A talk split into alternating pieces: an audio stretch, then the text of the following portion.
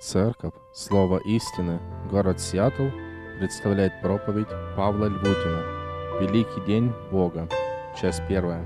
Сегодня мы с вами продолжаем исследовать или наслаждаться познанием славы Христа через исследование книги Откровения, стих за стихом. Вы помните, в самом начале этой книги Иоанн пытается приковать наше сознание именно к грядущей славе Иисуса Христа – он желает, чтобы когда мы читали эту книгу, мы могли видеть самое главное.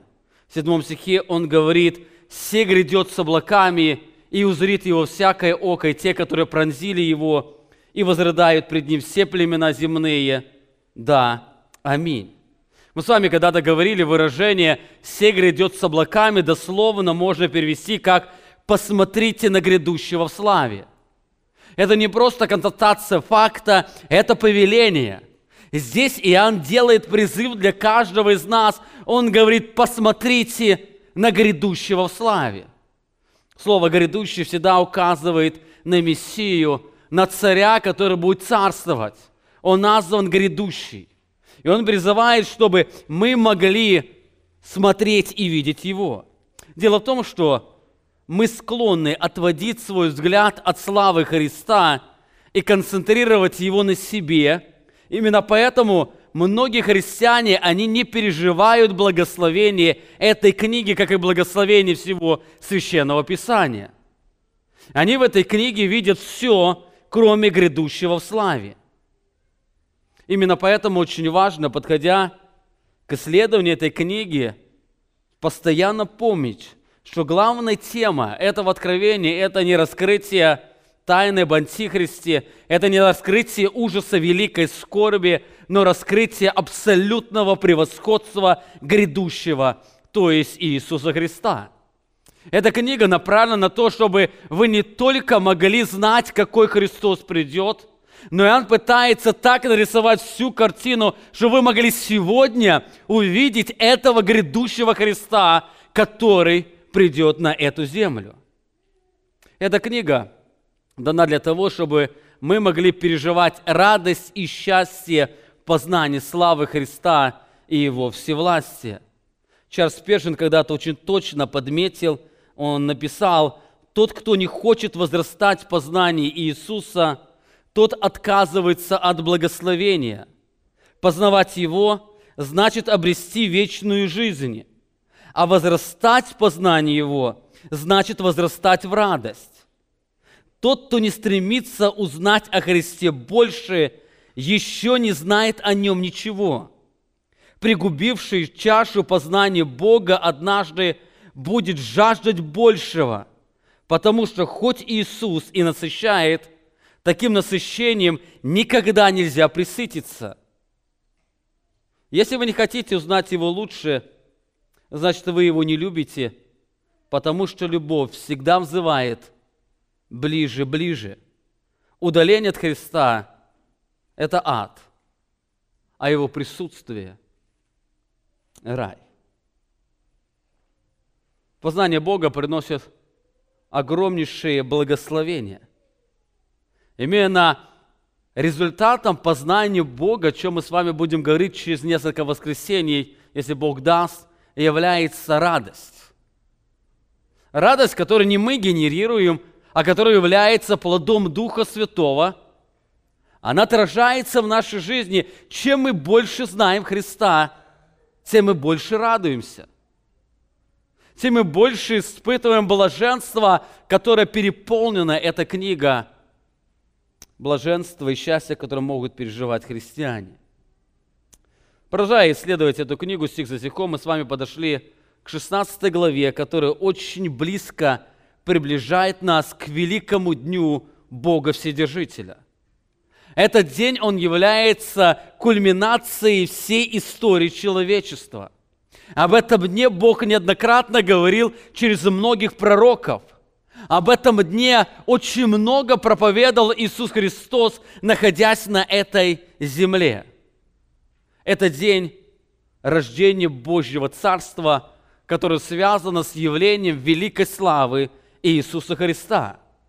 Это особый день, к которому по-особому готовится небо. Из Евангелия от Матфея мы узнаем, что Христос называет три с половиной года великой скорби началом болезни родовых мук. Вы знаете, в богословии мы привыкли называть семилетний период великой скорби, это великая скорбь. Но в Евангелии от Матфея Христос разделяет эту великую скорбь на несколько частей. Первые три с половиной года, как вы видите, они названы как начало болезней. Это начало болезней, которое указывает, или это слово, оно указывает как на ожидание самого рождения, или мы называем это боль родовых схваток. Таким образом, тем ближе рождение, чем частота и боль схваток становится все сильнее и сильнее, пока не наступит рождение. Это очень яркая аналогия грядущих событий великой скорби. Вы знаете, существует финал, здесь в конце великой скорби, это финал, это пришествие Христа, чтобы установить свое царство. Это своего рода Христос называет рождение. Именно это рождение, оно будет связано с болезнью родовых мук. Оно начинается с боли с самого начала этого периода – Потом эта боль становится чаще, чаще, сильнее и сильнее. Затем эта боль становится еще чаще, еще сильнее, пока не наступит этот финал. Великий день Бога Вседержителя или установление Царства Христа. Таким образом, как вы видите, первые шесть чаш, они представляют собой начало болезни родовых мук – когда последующие печати будут сменяться болью, и эта боль не просто будет сменяться, а эта боль будет усиливаться. Можно сказать, что эти шесть печатей, они будут указывать на вот-вот приближение этого дня. Они будут раскрывать, что Бог, Он уже стоит, Он уже грядет. В это время, в начало болезни, начнутся раскрываться двери Божьей святости – с каждым днем люди будут переживать Божий гнев с меньшей и меньшей примесью Божьей милости, долготерпения и сострадания. Вторую часть времени Божьего гнева Христос называет великой скорбь. Это великая скорбь. Здесь Бог продолжает аналогию рождения, а, рождения. Если первые шесть печатей – это только предродовые схватки были, то седьмая печать указывает на ужасающую боль самого рождения. Эта боль, она намного превосходит боль предродовых святок, поэтому Христос и называет это время время великой скорби. И в греческом языке используется слово «скорбь» – это страдание, которое женщина переживает при рождении. Более того, это будут достаточно трудные роды, которые будут длиться три с половиной года. С каждым днем боль будет сильнее и сильнее, пока не наступит великий день Бога Вседержителя, это само рождение. Хотя после рождения боль сразу не проходит, но она начинает уже идти на спад, что мы находим также в книге Откровения. Сегодня мы с вами подошли очень близко к этому дню. Вы помните, время Божьего суда начинается со снятия первой печати. Первая печать, Христос снимает эту печать, и в это время Иоанн видит, что с земли взят удерживающий, или на земле наступает ложный мир. Люди говорят мир и безопасность. Наступает это время, когда люди дождались этого долгожданного мира. В это время будет взят удерживающий тайну беззакония, и Бог пошлет действие заблуждения тем, кто будет отвергать Евангелие благодати о славе Христа. Люди, несмотря на явную ложь, они будут ей верить. Потом эта боль усилится со снятием второй печати, которая принесет с собой войну, не просто войну, а мировую войну – это принесет особые страдания здесь на земле. Потом эта боль усиливается со снятием третьей печати, которая принесет с собой голод. и страдания. Война всегда приносит голод. Это будет связано с этим явлением. Потом эта боль усилится со снятием четвертой печати, когда Бог даст власть смерти на четвертую частью земли умешлять мечом, голодом, болезнями и атакой зверей. Потом эта боль усилится вопиющей молитвой святых, которая будет связана с пятой печатью. И, как вы помните, потом эта боль усилится природными катаклизмами, которые будут связаны шестою печатью. В это время Бог в своих руках потрясет всю Вселенную. Это только предродовые схватки, как вы видите, шесть печатей, которые указывают, что рождение уже вот-вот наступает. Кстати, об этом Христос говорил. Помните Евангелие от Матфея? Возьмите подобие смоковницы, когда вы видите ее листья, становятся мягкими, то помните, приближается этот день. То же самое, когда вы видите, что это начинает сбываться, это указывает, что день рождения или день великого Бога, он вот наступает.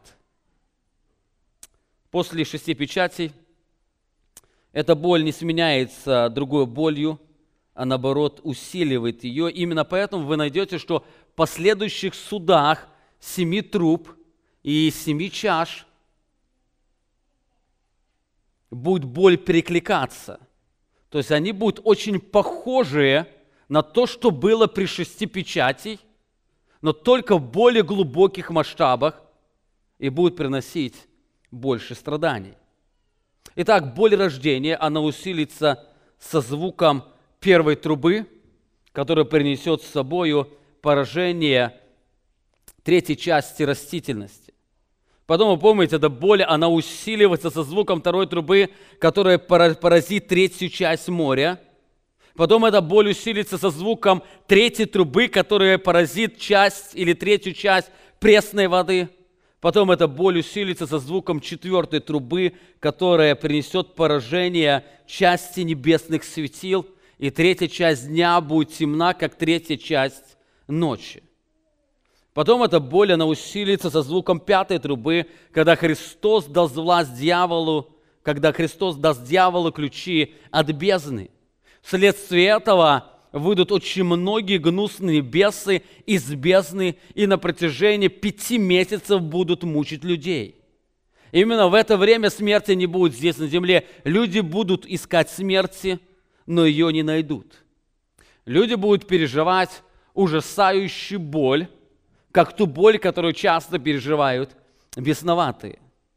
Потом эта боль усилится со звуком шестой трубы, когда Христос даст дьяволу теперь ключи смерти – до этого он дал им ключи от бездны, вышли дьявола, потом он дал ключи смерти, вследствие чего Бог освобождает связанных бесов при реке Ефрат, которые поражают третью часть людей. На земле будет смерть. В это время наступит самая сильная боль, после чего наступит рождение. После этого написано, что боль усилится со звуком седьмой трубы, когда откроются полностью двери святилища, и поражающая сила Божьей святости обрушится на эту землю. Это наступит уже самое приближение рождения.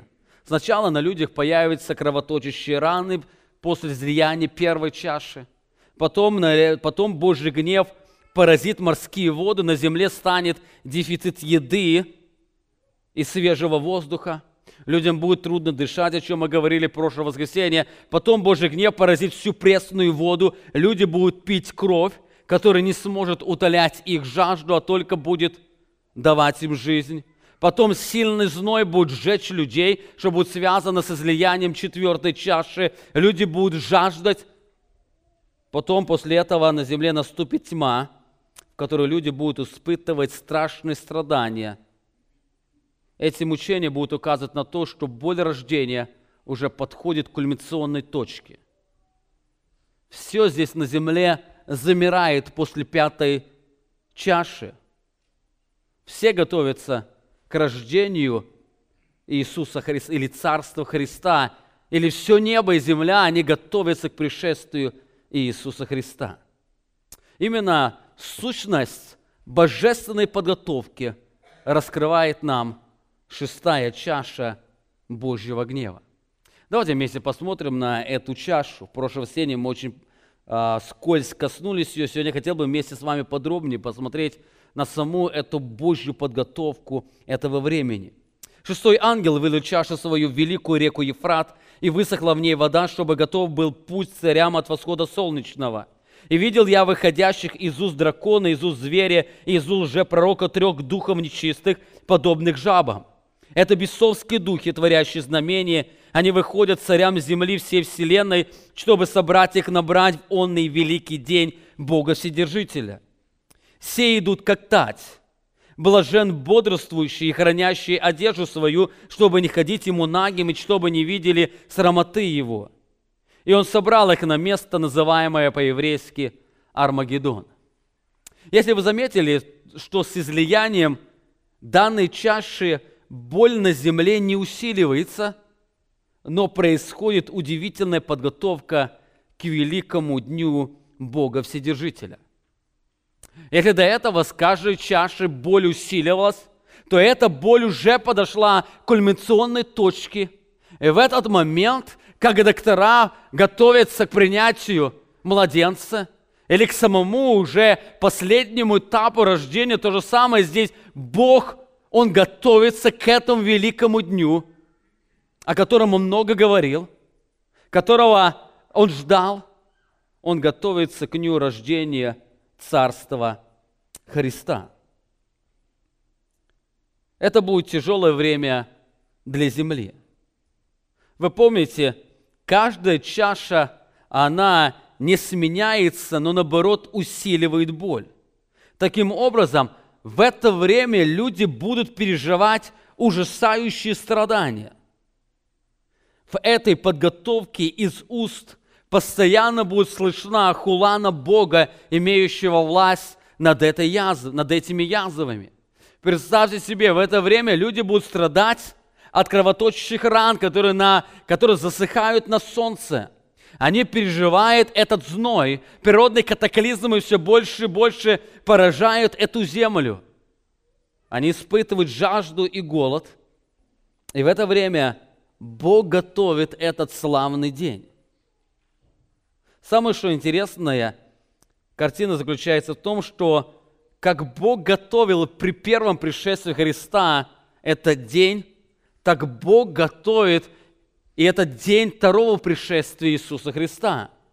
Вы помните, если при первом пришествии Иисуса Христа Бог привел пастухов и мудрецов, чтобы участвовать в радости этого славного дня, то при втором пришествии Христа Бог соберет всех жителей земли. Это день великого Бога. Это то, о чем сказано в самом начале книги. «Се грядет с облаками, и узрит его всякое око, и те, которые пронзили его, и возрыдают пред ним все племена земные. Да, это точно произойдет. Аминь». Заметьте, здесь сказано, что он грядет, и узрит его всякое око. И узрит его – и те, которые пронзили его евреи, и те, которые восстали против него, это язычники. Изучая этот текст, мы с вами говорили, здесь раскрывается две категории людей. Те, которые пронзили, это те, кто будут переживать раскаяние и возрыдают пред ним. Это те, кто будут переживать страдания. Они будут от ужаса рыдать, но нет покаяния. Все увидят Христа, сказано, узрит его всякое око. Как это может произойти, если люди живут в разных местах? Многие говорят, скорее всего, это будет телевидение. Я думаю, не телевидение. Это произойдет потому, что Бог, остаток людей, которые останется жить на этой земле, Он соберет их на этот славный день. Ангелы сказали ученикам, как вы видели его восходящим, точно так же он придет. Они увидят его сходящим на гору, Елеонскую. Он соберет их там. Изучающий текст, я хочу выделить пять характеристик, как Бог готовит это, как Бог готовится к этому славному дню. Во-первых, в этом тексте Иоанн раскрывает, что Бог определяет время этой подготовки. Здесь сказано, «И услышал я из грамма громкий голос», 16 глава начинается, говорящий, «Семи ангелам идите вылейте семь чаш гнева Божья на землю». И 12 стих сказано, «Шестой ангел вылил чашу свою великую реку Ефрат, и высохла в ней вода, чтобы готов был путь царям от восхода солнечного». Заметьте, здесь сам Бог дает команду семи ангелам, чтобы они вылили семь чаш Божьего гнева. Он им дает свое определенное время. Именно после излияния шестой чаши Бог начинает подготовку к славному дню рождения. Или Бог собирает людей на этот великий день. Если посмотреть на хронологическую схему событий книги Откровения, то мы увидим, что шестая чаша, она будет излита почти в самое последнее время, последние дни великой скорби. Все, что Бог определил исполниться, оно уже было исполнено. Теперь наступает рождение Царства Христа, должен прийти Христос. И таким образом, как Бог когда-то в свое время, когда пришла полнота времени, Он собрал пастухов и мудрецов для того, чтобы поклониться пред великим Богом, так когда пришла полнота времени великого Божьего дня, Бог соберет всех людей для того, чтобы была явлена слава Иисуса Христа. Таким образом, мы видим, что это произойдет в конце великой скорби. Бог определил время этого рождения. Он дает команду, изливающей чаши, и Бог готовится к пришествию Христа. Итак, во-первых, в этом тексте Иоанн раскрывает, что Бог определяет время, когда Он будет собирать людей. Он соберет людей в конце великой скорби. Во-вторых, здесь Иоанн отмечает, что Бог определяет путь, то есть какой дорогой Он будет собирать людей на этот великий день. Здесь сказано, шестой ангел вылил чашу свою на великую реку Ефрат, и высохла в ней вода, чтобы готов был путь царям от восхода солнечного. Здесь Иоанн отмечает, что ангел вылил чашу свою на реку Ефрат. Скорее всего, эта река по причине палящего солнца сильно разлилась, что затрудняло движение во тьме. Вы помните, в это время тьма на всей земле. Люди страдают от палящего солнца.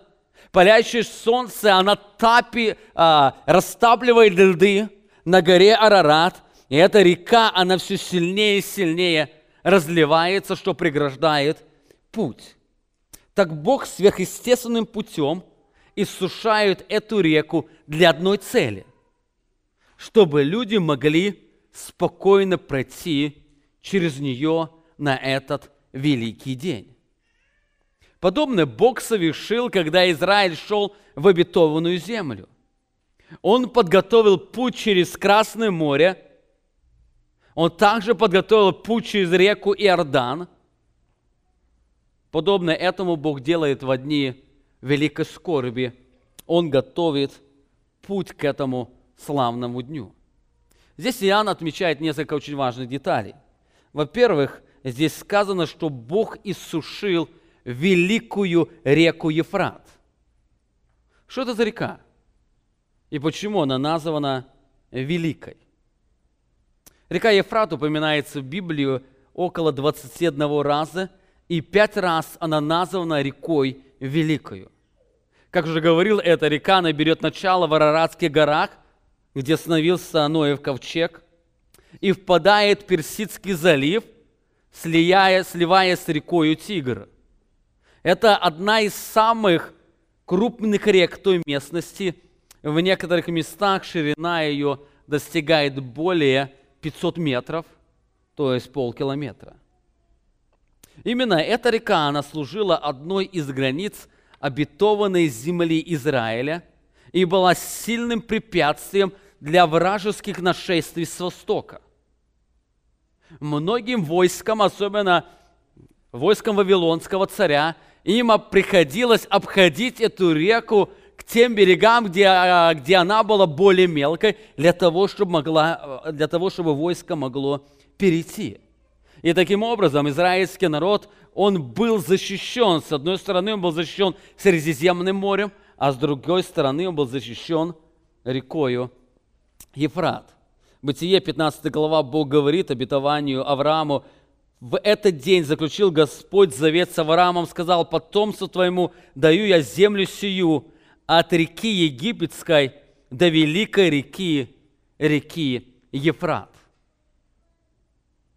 Это была великая э, река, которая являлась границей израильской обетованной земли. Во-вторых, Бог иссушил эту реку для того, чтобы подготовить путь для царей от восхода солнечного, то есть с востока.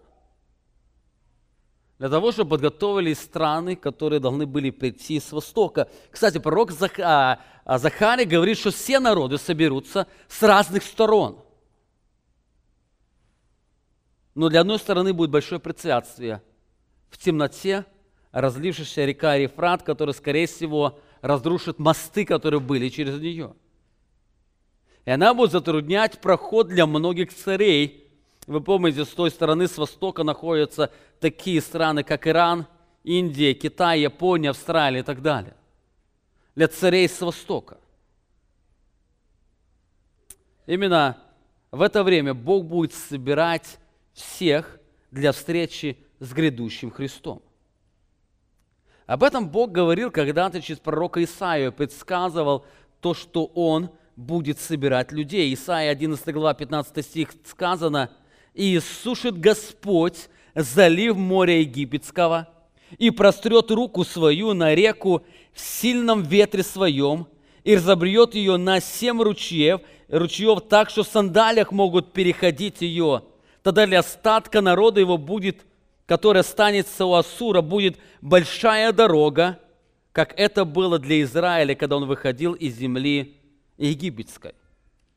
Здесь сказано, иссушит Господь залив моря египетского, скорее указывая на эту реку Ефрат. Он иссушит для того, чтобы народ мог идти.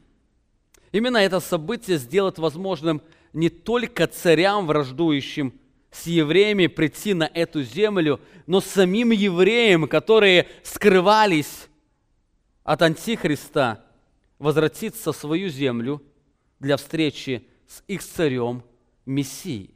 Именно поэтому сказано, Исаия говорит, тогда для остатка народа его, который останется у Асура, будет большая дорога, как было для Израиля.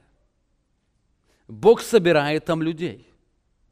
Он иссушит, иссушит эту реку, чтобы в темноте, при палящем солнце, многие восточные страны могли свободно прийти на землю Израилева. И в то же самое время в этой темноте остаток Израиля мог прийти на встретение Бога. Бог готовит людей, Бог определяет путь, и Бог готовит эту дорогу для того, чтобы они могли собраться туда.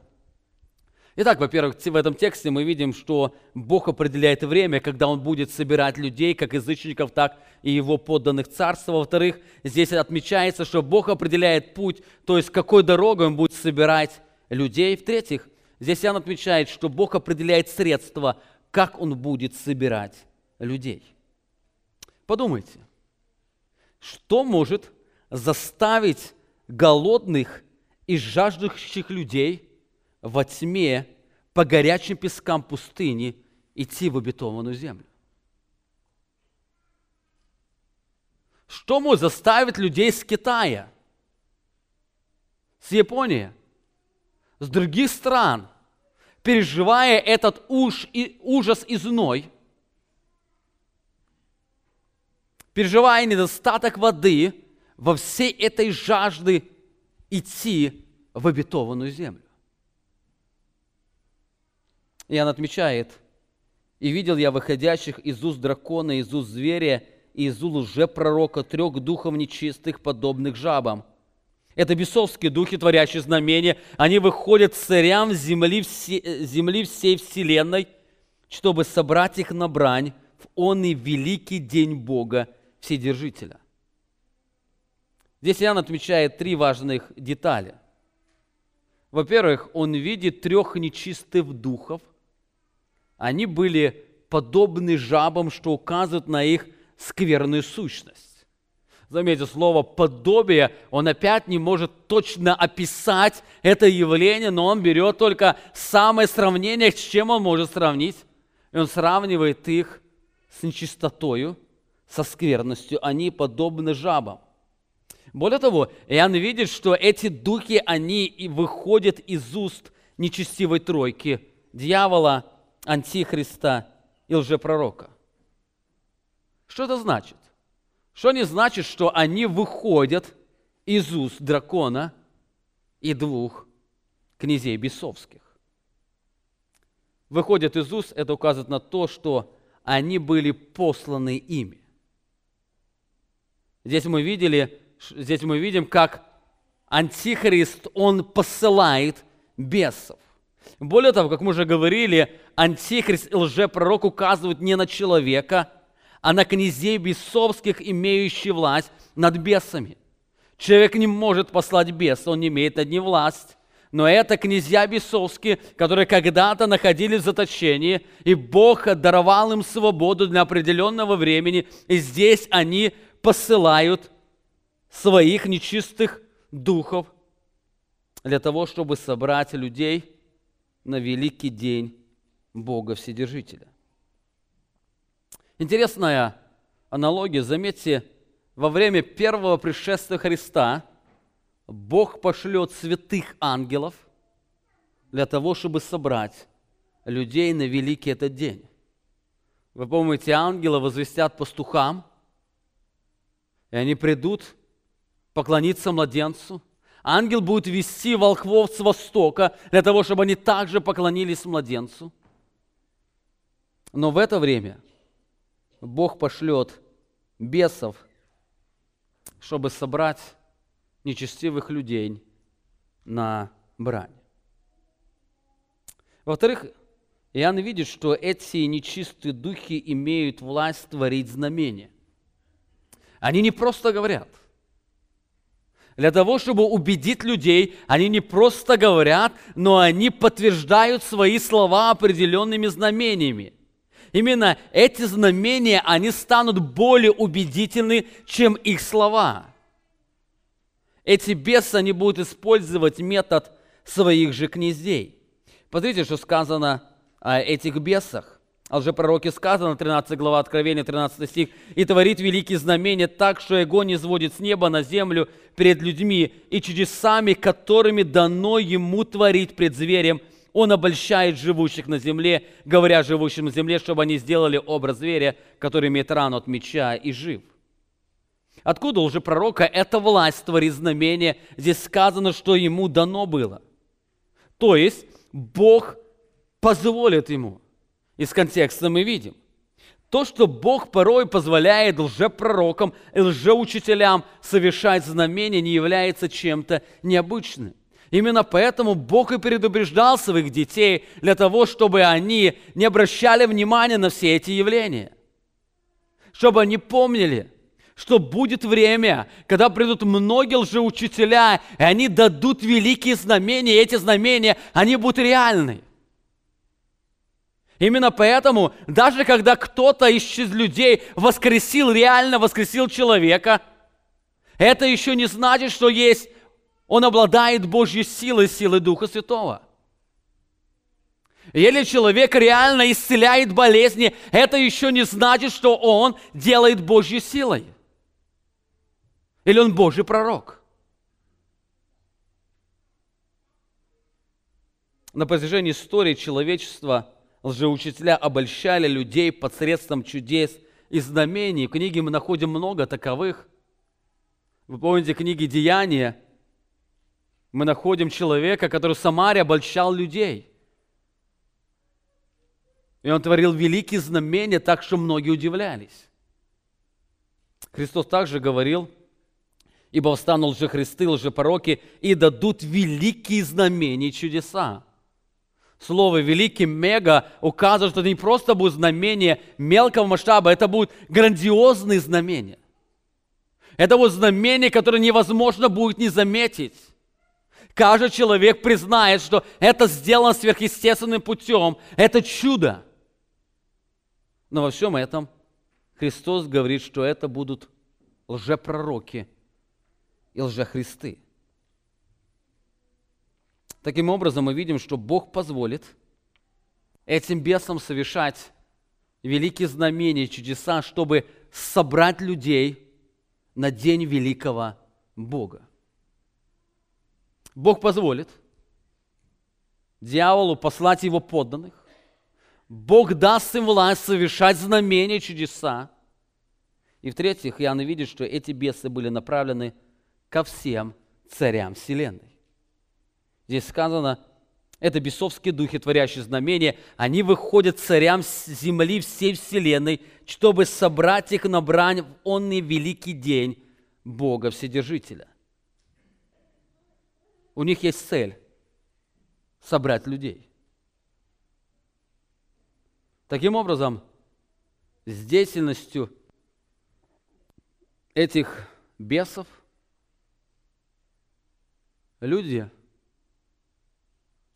испытывающие страдания,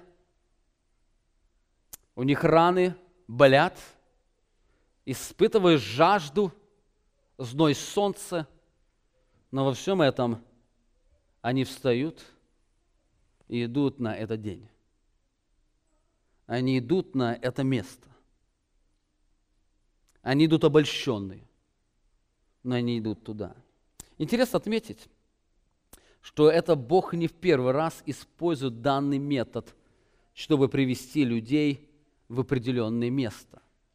Вспомните, 3 царство, 22 глава, здесь сказано об одном царе израильском, 19 стих. «И сказал Михея, выслушайте слово Господня.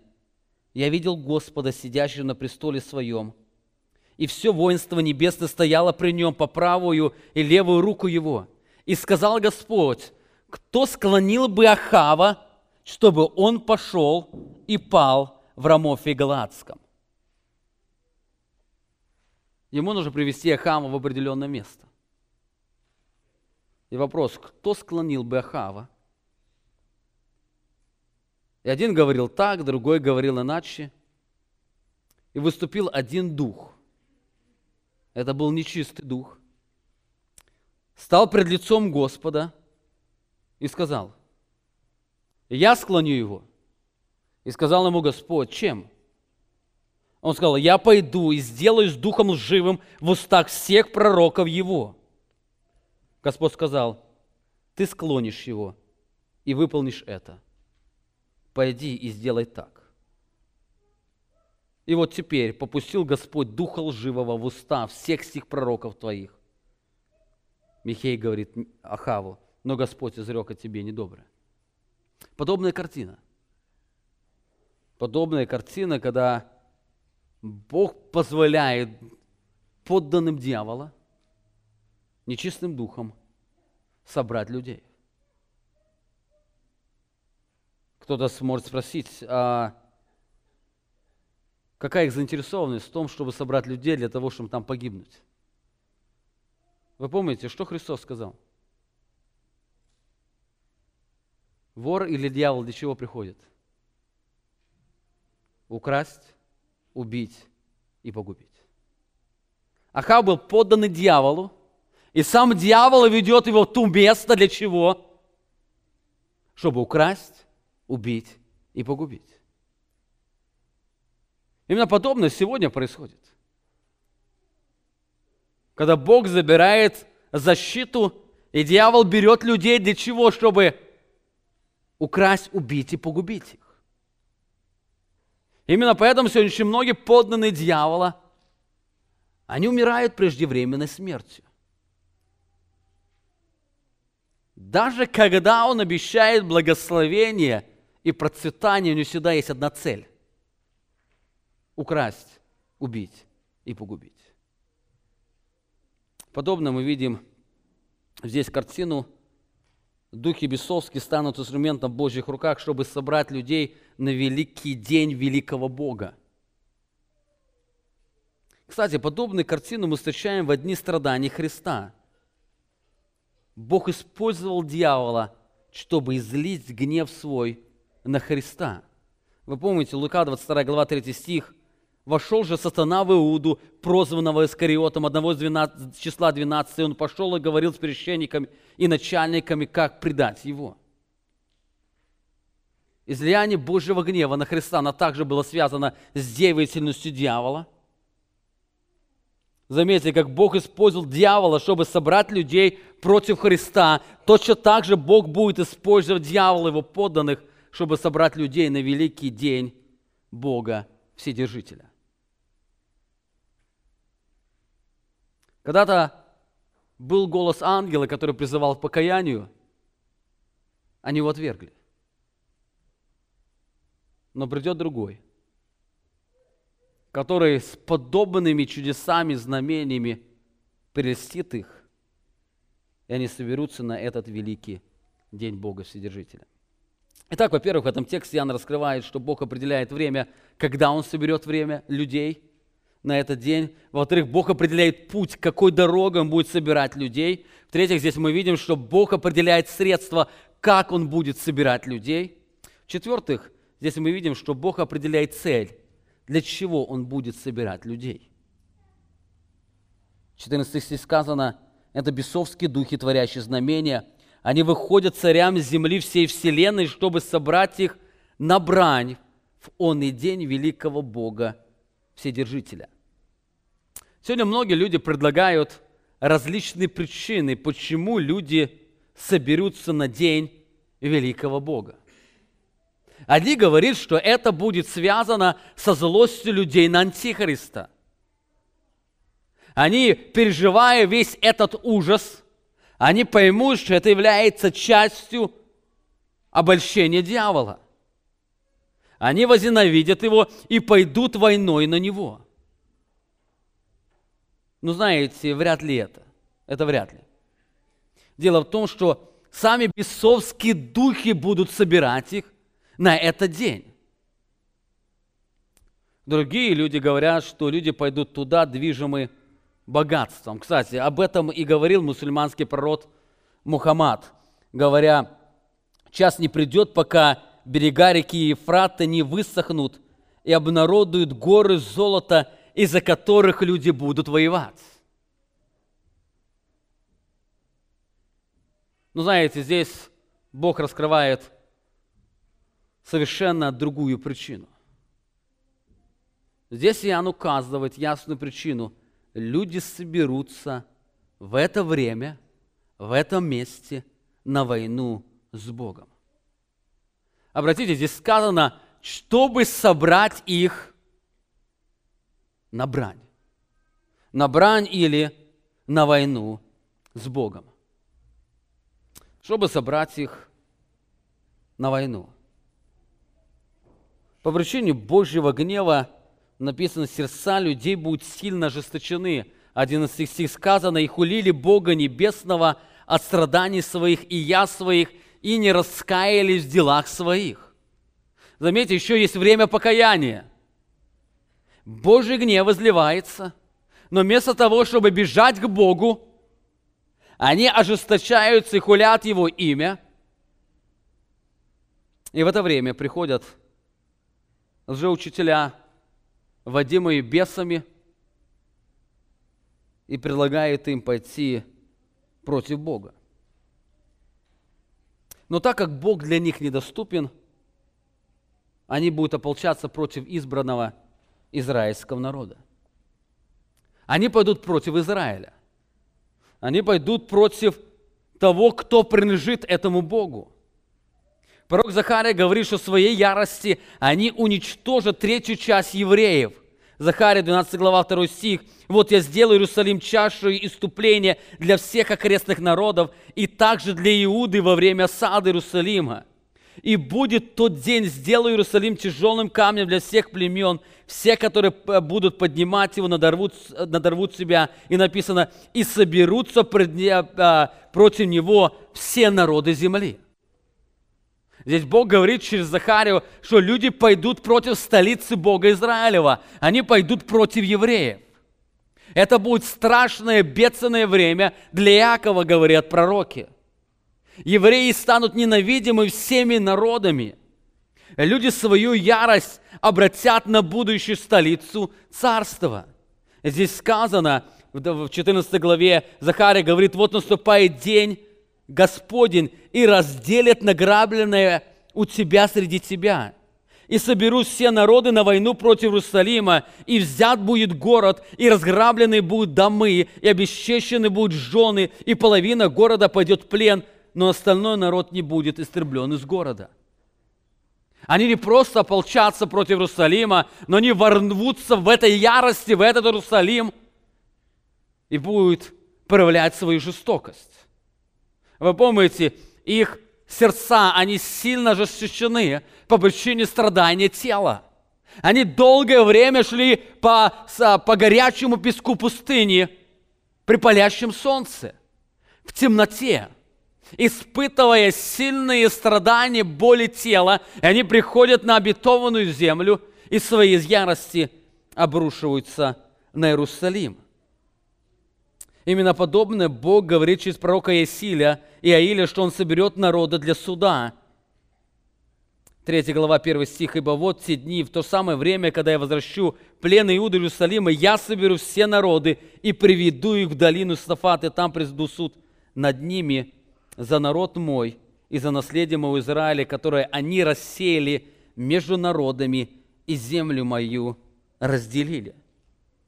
Обратите внимание, здесь Бог вновь говорит, Он соберет эти народы, и они придут против Иерусалима, но Он соберет их для суда. У Бога есть определенная цель. Эти люди идут для того, чтобы выразить свою месть, проявить свою ненависть, жестокость. Но Бог собрал их не для этого. Бог собрал их для одной цели, для того, чтобы произвести суд – над ними. Люди сами идут туда для суда. Несмотря на видимый успех, в это время они переживут Божий суд. Это будет времени их погибели. Пророк апостол Павел пишет об этом, второе послание Фессалоникийцев во второй главе. Того, которого пришествие под действием сатаны будет со всякой силою и знамениями, чудесами ложными, и со всяким неправедным обольщением погибающих за то, что они не приняли любви истины для своего спасения. За сие пошлет Бог десять заблуждений, так что он будет верить лжи. И будут осуждены все, не верившие истине, но возлюбившие неправду. Обратите внимание, с одной стороны, Бог пошлет 10 заблуждения, с другой стороны, они имеют полную ответственность за это так, как они возлюбили неправду. Они поверили бесам, потому что любили неправду. По своей природе они не могли поверить истине, потому что они всегда искали наслаждение во лжи. Именно поэтому вы сегодня заметите, живя в этом мире, мы постоянно наблюдаем, сколько людей не обманываете. Если вы говорите то, что привлекает их сердце – они поверят. Люди всегда верят лжи. Это связано с тем, что они по своей природе не могут любить истину. Они любят только то, что привлекает их сердце. Недавно с кем-то из людей разговаривал, кажется, со своей женой, и она говорила, Интересно отметить, да, людям трудно поверить, что эта земля была сотворена Богом, Его Словом. И во всем этом они пытаются поверить, что это произошло просто по случаю, случайно. Случайно произошел взрыв, какая-то мутация, жизнь случайно появилась. эта жизнь случайно развилась и так далее. Все случайно, случайно и случайно, и люди в это верят. Но более разумно сказать, что есть более разумный Создатель, Творец, который создал всю эту вселенную. Трудно поверить. Почему? Не потому, что люди не умеют верить в сверхъестественное. Теория эволюции – это теория сверхъестественности. Они верят в нее. Она требует веры, она недоказуема. Они не верят, потому что они не хотят ответственности. Она не согласуется с их природой. Как один человек, приходя к нам на служение, он слушая книги, проповеди на тему откровения, когда-то подошел и сказал, я все понял. Если мне поверить во все, что ты проповедуешь, мне нужно изменить жизнь. А я? Не хочу, значит, я избираю, чтобы мне не верить. Легче жить.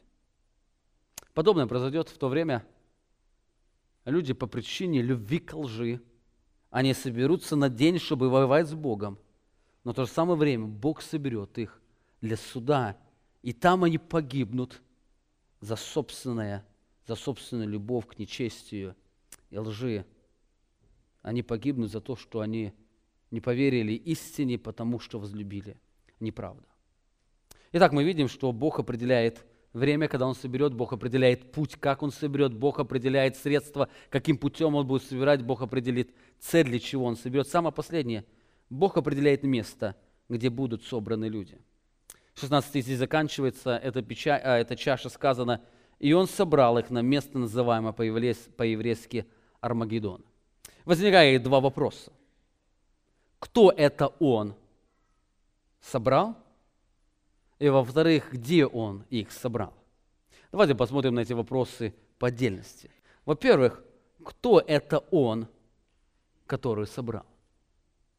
Некоторые переводы переводят так.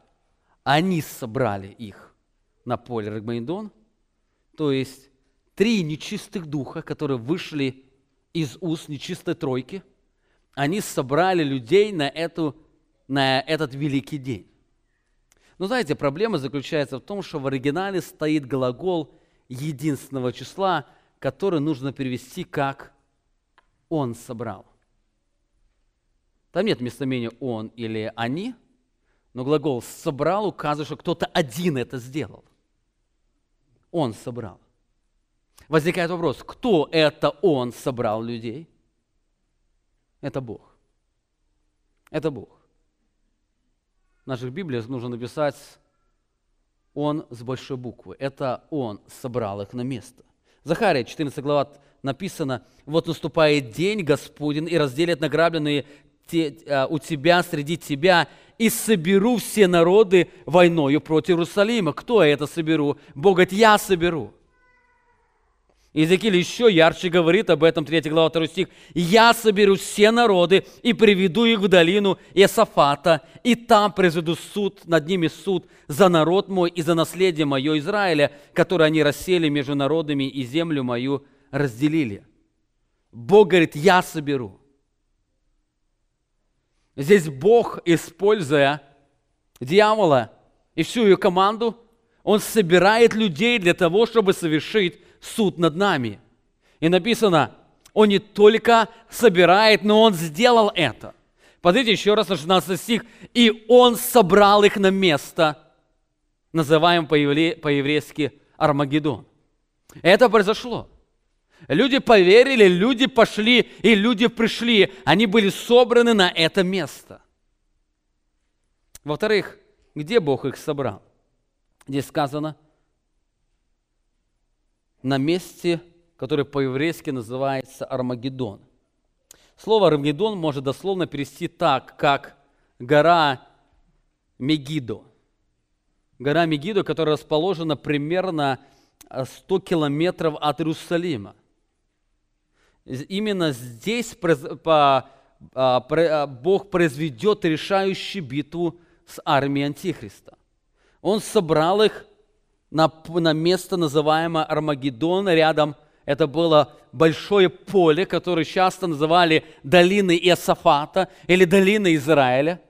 И ближе к этому месту был город Мегидо, который находился на горе. И возле этой горы и стало называться это поле Армагеддон. Кстати, к этому полю примыкает еще одна гора, знакомая гора Гейвулы, где погиб Саул и Анафан. Интересно отметить, что это поле на протяжении истории, оно было эпицентром военных действий, которые определяли ход развития истории. На этом поле, помните, военачальник Варак поразил войско хананеев, когда они притесняли израильский народ. Именно на этом поле Гедеон с 300 человек одержал победу над большим войском медитян.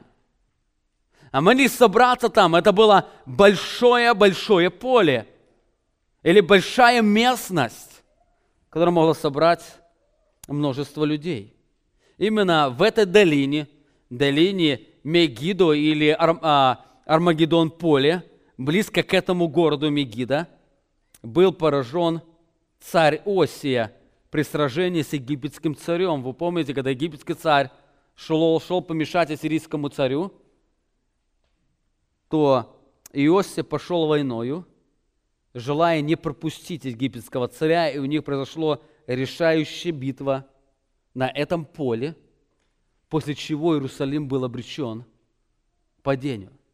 Была проиграна стратегическая битва, Иерусалим перешел под власть фараона, потом фараон терпит поражение от Навуходоносора, и власть над Иерусалимом приходит к Навуходоносору, который в конце концов этот город разрушил.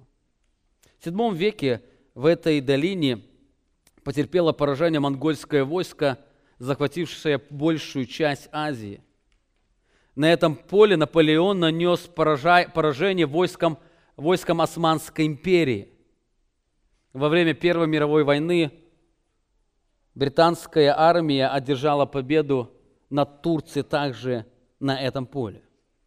Но знаете, на этом поле будет еще одно сражение еще одна битва, которая положит конец правлению Антихриста. Это сражение, оно распространится на всей территории, на территории всего Израиля. Это будет, это большое сражение. Об этом писал пророк Иаиль, 3 глава, 10 стих. «Перекуйте орала ваши на мечи и серпы ваши на копья, слабый пусть говорит, я силен. Спешите, исходите все народы окрестные и соберитесь туда, Господи, веди Твоих героев. Пусть воспрянут народы и не зайдут в долину Иосафата, ибо там я воссяду, чтобы судить все народы отовсюду.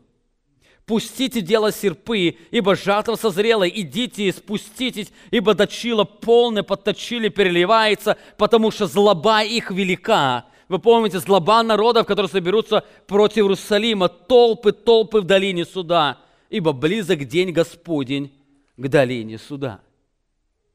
Это будет долина суда, куда Бог соберет все народы. Это битва, которая описана в 19 главе книги Откровения – она известна как Армингонская битва. Эта битва – это время или это поле, когда люди увидят, как Христос идет на гору Лионскую, о чем будем говорить в следующее воскресенье. Гора раздвоится, и будет большая долина, которая соединится с этим полем. И Божьи дети, они побегут навстречу ко Христу, чтобы обрести спасение в Нем – и Бог поразит и совершит суд над этими людьми, которые в своей злобе пришли на брань против Него. Итак, в этот день, итак, в этот текст Иоанн раскрывает, как Бог собирает людей на великий день Бога Вседержителя. Во-первых, Бог определяет время, как собрать людей. Во-вторых, Бог определяет путь, какой дорогой Он будет собирать людей. В-третьих, Бог определяет средства, как Он соберет людей. В-четвертых, Бог определяет цель, для чего Он соберет людей. И в-пятых, Бог определяет место, определяет место, где, он, где будут собраны люди для суда. Но заметьте, наряду с данным описанием здесь Иоанн говорит об одном блаженстве. Здесь не только раскрывается, как Бог собирает людей, но здесь есть нечто очень ценное, важное – это блаженство. Откровение 16 глава 15 стих, посмотрите, здесь сказано «Все иду как тать, блажен, бодрствующий и хранящий одежду свою, чтобы не ходить ему нагим, и чтобы не увидели срамоты его». Это уже третье блаженство в этой книге – вы помните, первое блаженство, оно относится к читающему данной книги. Блажен читающий, слушающий пророчество книги сии. Второе блаженство, оно относится к умирающим Господе. Сказано, блаженны мертвые в Господе умирающие. И здесь третье блаженство. Блажен бодрствующий и хранящий одежду свою. Блажен означает очень счастлив, радостен возникает несколько вопросов. Первый вопрос, кому относится это блаженство? Кто счастлив? Второй вопрос, к какому времени относится это блаженство? Это блаженство оно относится ко всем христианам или христианам первого века, когда Иоанн писал эту книгу, или это блаженство относится к тому последнему дню, когда Бог будет собирать людей на великий день Бога. Давайте на эти вопросы по отдельности. Во-первых, первый вопрос, к кому относится это обетование, это блаженство? Здесь сказано, блажен бодрствующий и хранящий одежды свои. Это блаженство относится не ко всем. Это блаженство относится к бодрствующим и хранящим одежды свои. Что это значит? Что за значит бодрствующий и хранящий одежды свои. Посмотрите на начало этого стиха. Здесь есть очень важное выражение, которое сказано «се иду как тать». Выражение «се гряду как так» тать может дословно перевести как опять на повеление «посмотрите, прихожу как вор незаметно». Посмотрите, прихожу незаметно. Или посмотрите, я гряду незаметно, я иду он уже идет, и он идет незаметно. Именно по этой причине он призывает бодрствовать. Посмотрите, я иду незаметно, именно поэтому блажен кто? Бодрствующий и хранящий одежды свои. Здесь он использует аналогию воина, который всегда готов к сражению, или аналогию владельца дома, готовому отобразить действие вора – Точнее сказать, выражение бодрствующий и хранящий одежды свои, чтобы не быть не ходить ему нагим, оно указывает на состояние ожидания. Другими словами, Христос говорит, посмотрите, я иду как вор незаметно, и дальше написано, блажен ожидающий, или блажен человека, находящийся в состоянии ожидания. Таким образом, Христос называет блаженным человека, который постоянно находится или переживает процесс ожидания Христа. Второй вопрос очень важный. К какому времени это относится? Это относится к первому веку, к последним дням или ко всем нам? В настоящее время – глагола «иду» указывает на настоящую реальность. Это настоящая реальность. Подобно седьмому стиху. Посмотрите на грядущего славе. Иоанн говорит, так здесь сам Христос говорит, я иду незаметно. Я иду как вор незаметно. То есть можно сказать, сегодня день пришествия приближается, Христос уже грядет и он грядет незаметно, и он говорит, что блажен ожидающий. Это блаженство относится к каждому из нас. Это блаженство относится к любому человеку, живущему в любое время. Христос говорит, человек, который живет практическим ожиданием пришествия Христа, он будет переживать, испытывать счастье. Послушайте, здесь Христос говорит – Счастлив тот, кто практически ожидает меня. Счастлив тот, кто практически ожидает меня. Знаете, человек не может переживать истинное счастье, не живя ожиданием Христа. Сегодня многие люди предлагают очень много различных путей для того, чтобы обрести счастье. Сегодня очень многие в нашей стране, они погрузились в материальный достаток. Им кажется, что материализм даст им счастье. И во всем этом сегодня наблюдается две поражающие картины. Сегодня христианство становится более и более несчастным. И во-вторых, сегодня христиане – все меньше и меньше живут практическим ожиданием пришествия Христа. Сегодня люди хотят обустроить свою жизнь. Я смотрю на людей, которые люди делают большие-большие сбережения. Для чего? Если Христос грядет. Люди покупают по много домов. Для чего? если Христос грядет. Сегодня люди покупают очень много вещей, и мне возникает вопрос, когда вы носить их будете? Или завтра может Христос прийти? Скорее всего, когда вы покупаете очередную вещь, это говорит о том, что вы уверены, что вы еще год проживете, смотря на количество ваших вещей. На ремонты, и все другие явления. Оттуда и дефицит счастья. Христос говорит, посмотрите, я иду незаметно, счастлив тот человек, который каждый день живет так, как будто я вот сейчас должен прийти. Он готов. Он всегда одет находится. Человек, который ожидает вора ночью, он не ходит по дому в пижаме. Он одетый. Он находится в готовности, чтобы отразить нашествие вора.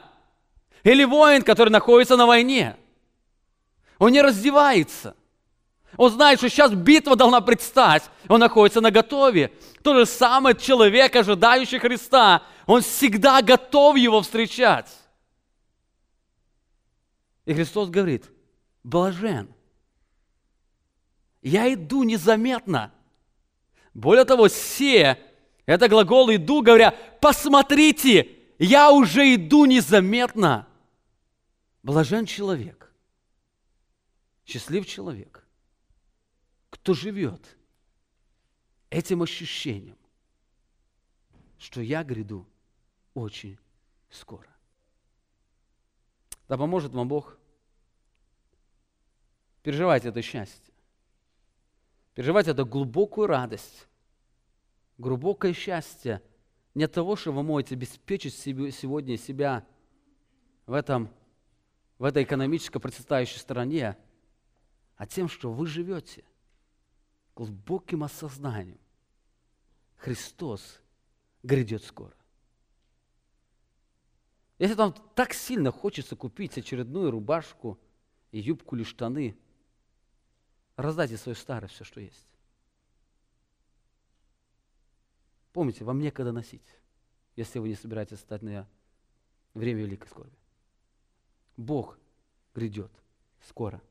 Да поможет вам Бог радоваться, наслаждаться им. Помните, ваше счастье зависит от того, сколько вы имеете, от того, Живете ли вы этим практическим ожиданием Христа или нет? Аминь. Помолимся. Творец Вселенной, я благодарю Тебя за то, что ты даешь нам эту огромную привилегию возрастать себе, познавать Тебя. И Ты сегодня открывал это особое время, когда Ты сам будешь готовить всю Вселенную к этому великому дню, дню рождения того Царства, к дню пришествия Иисуса Христа. И Ты живешь этим, этим днем. Ты ожидаешь этот день, и ты еще пророк Исаия говорил, что этот день в сердце твоем. Ты ожидаешь наступления этого дня. Ты блаженный, счастливый Бог, потому что ты живешь желанием явления славы в этот великий особый день. И ты сегодня раскрываешь, что наше счастье, оно непосредственно связано с ожиданием этого дня.